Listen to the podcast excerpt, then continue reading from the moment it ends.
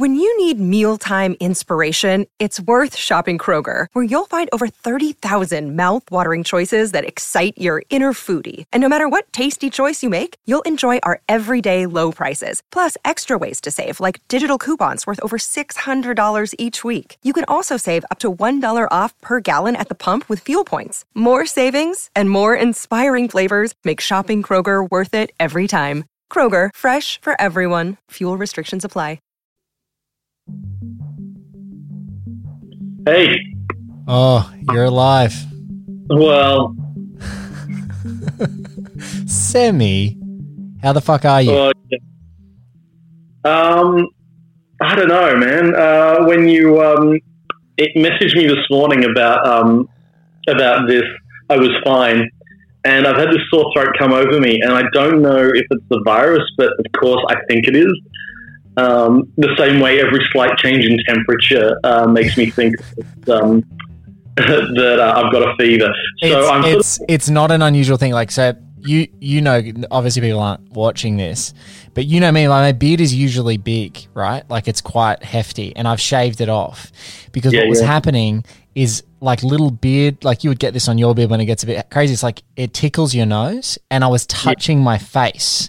And so for like a week, I was like a psychopath, not being able to concentrate on what people were saying, because if my nose itched, I was like, don't touch your face. They'll think that you have covid nineteen. And so I totally get, like, if you've got the impulse for hypochondria in any way, shape or form, like it's over. You know, like right now it's it, every every little thing makes you feel like that. It's crazy. Like, you, oh, sorry, it's not crazy for you to feel like that because everyone is doing that right now. Like. Yeah, yeah. You, you, I had I had like a sore throat last night. I was like getting run down. I was like, I hadn't even eaten dinner. Like I got to like nine o'clock and I'm like, eat something. You'll be fine. I had something to eat. I'm like, ah, that's it. That's what I was missing. Food. Just- Literally, as you were saying that, um, my my ninety year old grandmother just texted me to ask if I was sick. So, Jesus, it just popped up. The notification popped up while you were talking. Uh, yeah. Um, we're all we're all thinking about it. Yeah, man. God, it's just um, and, and so you you being a news producer, are you guys mm. technically an essential service at the moment? Are you in there every night on the nightly stuff? Yeah, yeah. I've been in there. Um, I've been there in a, in there a lot. Um, we've sort of, you know, everyone who can work from home is working from home. Yeah. Um, we're really uh, those of us still in the office have been like really properly separated. Um, so they're taking all precautions. Uh, we're washing our hands like mad. We're hand sanitizing. Um, even even the hosts on the on the panel are sitting like se- separate, like far apart, like further apart. Um, so everyone everyone's you know being being really cautious and um, and yeah, we definitely feel a responsibility to to you know keep informing people and you know making sure they've got all the right facts in front of them. So it's been. It's, I feel very, very lucky. I feel very, very fortunate to sort of be able to keep working and also to have uh, a purpose through all this, something, even though it's just literally all we think and talk about all day is coronavirus, it's still almost a distraction from worrying about my own life. It's worrying about the whole world and everyone in the country. And yeah, it's and what's actually good about your you guys and what's actually good about the Australian news cycle is that the international news cycle is kind of done and dusted with time for us to digest a the madness, the nonsense, or the really good actions that are being taken by other countries in response to the virus. So you get a great, I suppose, like a platform to start talking. Like, these are the facts as it makes sense for us. This is where we think in the world they're doing it really well. This is some of the stuff that mm. is, you know, obviously the American media is so dominant. These are some of the crazy stats that are coming out of like countries that aren't doing it so well. Um, mm. And and these are things that we can all collectively do, and, and just watching everyone chip in and, and do their best is uh, it's it's admirable. Yeah, I I I was in I'm in finance for my day job. In communications, mm. and for the last three or four weeks, that's all I've done as well is write communications to our people about trying to like figure it out. And even earlier in the week, um, I, like we we had even earlier in the week we were we were doing all of those things, the social distancing protocols and things like that, where where you're at your day job, and uh, like last night it was like, okay, that's done now. Literally, yeah. like anyone who can work from home, do. And how, the- how are you going, by the way? How? Yeah, look, how- man, I, I'm I'm very okay. Thank you so much for asking. I'm I'm good. I'm uh, I've been having a bit of a purpose with work through this thing, like, you know, getting in, like just basically doing crisis management comms because we're an essential service. So it's just trying to keep our people like mobilized to do stuff, and even things like, you know, this function's gone down here and no, no work's coming through. So how do you repurpose people to get to the stuff where it's busy that people need you to get the work done so that people don't have any inter- uninterrupted service? And so that's been really good. Like that's been good. And, and, um, genuinely, I've just been really worried about my friends, like, to be honest, yeah. like, um, you know, our, our mutual dear friend, Maria Lewis, like, um, you know, I've been worried about, you know, her being here to stay and friends and family. And so once I got the call that like, you're going to have to work from home now, um, I was like, okay, I can do that.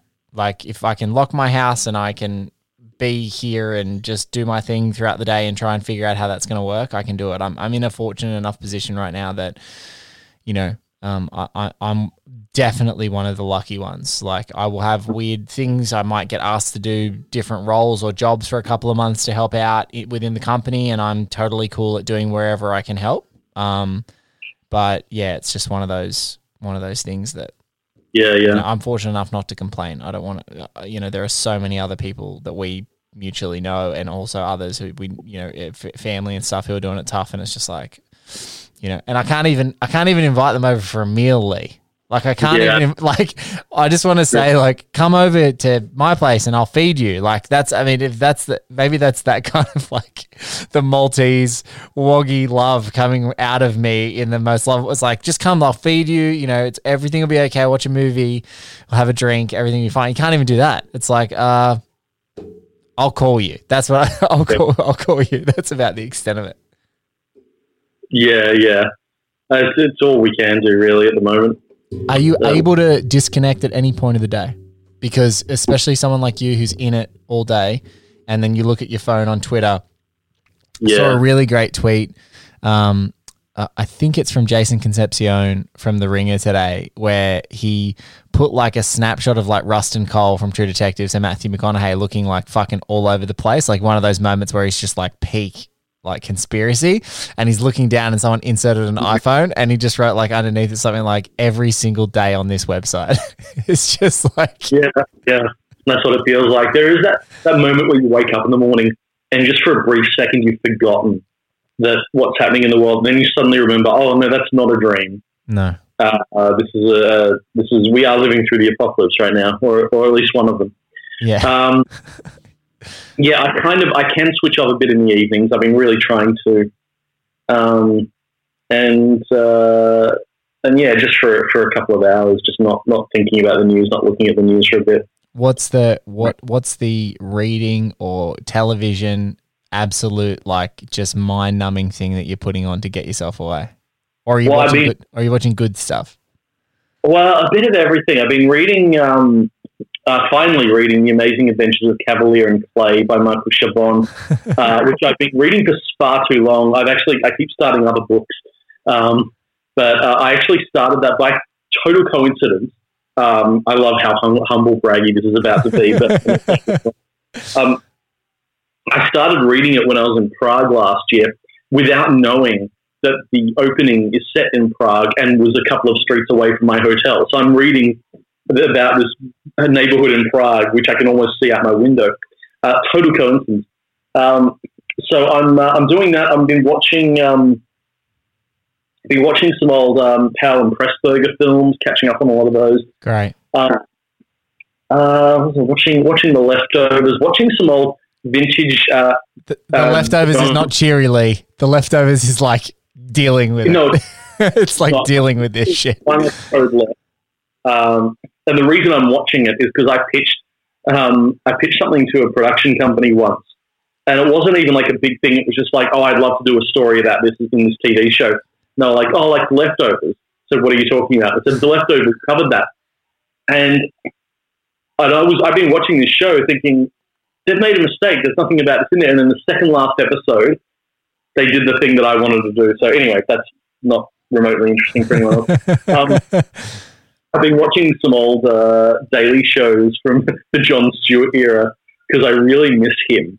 Um, and uh, God, he would be good comfort food right now. Holy shit. It's amazing. Like, I'm watching, like, uh, like Obama as the president and Jon Stewart is hosting a show every night. And I'm just living in, for half an hour a night, I'm living in a fantasy world that's way before all this.